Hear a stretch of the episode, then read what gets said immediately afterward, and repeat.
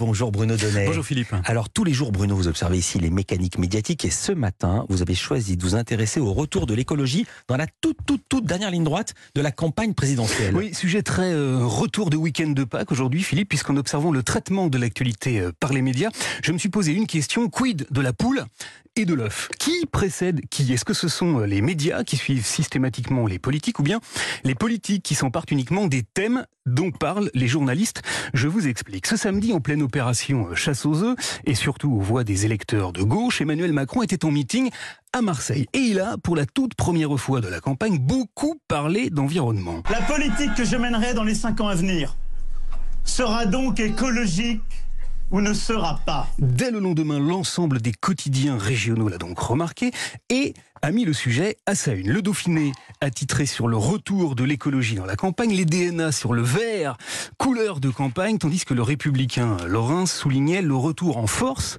de l'écologie. Un enchaînement logique donc, adopté également par le journal Le Monde dans le titre de l'éditorial d'hier, dont le titre de l'éditorial d'hier était La mue écologiste d'Emmanuel Macron. Bien, voilà donc pour les journaux. Côté télévision maintenant, hier, le président candidat était l'invité de C'est à vous sur France 5. Et là encore, il a choisi de se mettre au vert et d'annoncer sa toute première mesure. La première mesure, ce sera de nommer un Premier ministre qui aura en charge le climat avant de poursuivre sur le même sujet, histoire de bien montrer qu'il était totalement habité par la question. Nos viticulteurs, ils peuvent se passer du glyphosate si on les aide à avoir des cépages qui sont résistants.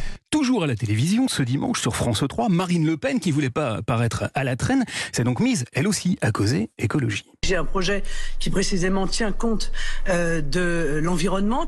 Et voilà comment, hier soir, dans le journal de 20h de TF1, Gilles Boulot a décidé de faire fabriquer un reportage pour nous montrer les différences entre Marine Le Pen et Emmanuel Macron. Quelles sont les propositions d'Emmanuel Macron et de Marine Le Pen? Marie Chantray et Elodie Dubosc ont lu et comparé les deux programmes. Alors c'est très précisément à ce moment-là, Philippe, que je me suis mis à tiquer. Et que j'ai repensé à la poule et à l'œuf. Car écoutez bien comment la journaliste de TF1 a démarré son sujet hier soir. Si l'écologie n'a pas été une thématique centrale dans cette campagne, les deux finalistes à la présidentielle ont décliné ces dernières semaines leurs mesures pour l'environnement. Elle a fait remarquer que l'écologie n'avait pas été une thématique centrale de la campagne. Elle a parfaitement raison. Mais alors, qui emporte la responsabilité? Les candidats qui ne sont pas euh, suffisamment euh, au jus et qui n'ont pas bien parlé d'environnement ou les médias qui avaient la tête ailleurs? Grande question. Et en écoutant très attentivement Gilles Boulot lancer hier soir un second reportage, j'ai tout de même eu envie de nous rafraîchir la mémoire. Écoutez-le. Depuis quelques semaines, la question était presque reléguée au second plan derrière le pouvoir d'achat et les retraites. Et pourtant, c'est à juste titre l'une de vos préoccupations. L'environnement, le dérèglement climatique, la préservation de la nature. Qu'attendez-vous concrètement des candidats?